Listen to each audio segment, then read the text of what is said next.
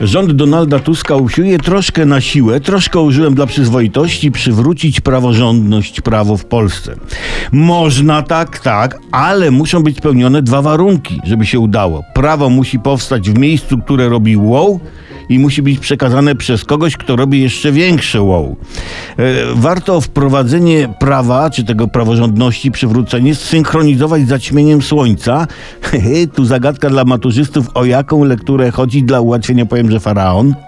Pamiętamy, w starożytnym Egipcie kapłani mieli problem z Ramzesem, który chciał wprowadzić jakieś tam nowe prawa i kapłan Herkor wszedł na pylon, poznajemy nowe słowa.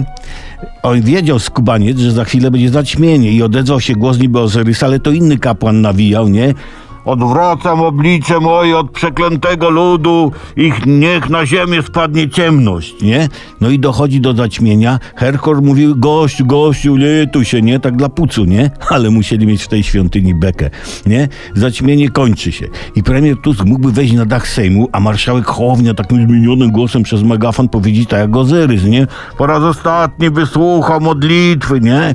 I tak jak zgromadzony lud przed świątynią, tak opozycja z przerażeniem zaakceptuje wszystko i my też. Mankamentem jest, że nie ma dobrych sklepów z zaćmieniami słońca, ale to można wieczorem na chwilę prąd w kraju wyłączyć, ale by mieli bekę w elektrowniach.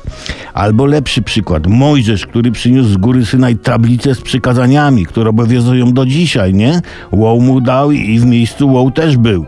Premier Tusk mógłby wejść na Giewont i czekać na zmiłowanie boskie pod krzyżem. Czy to coś da?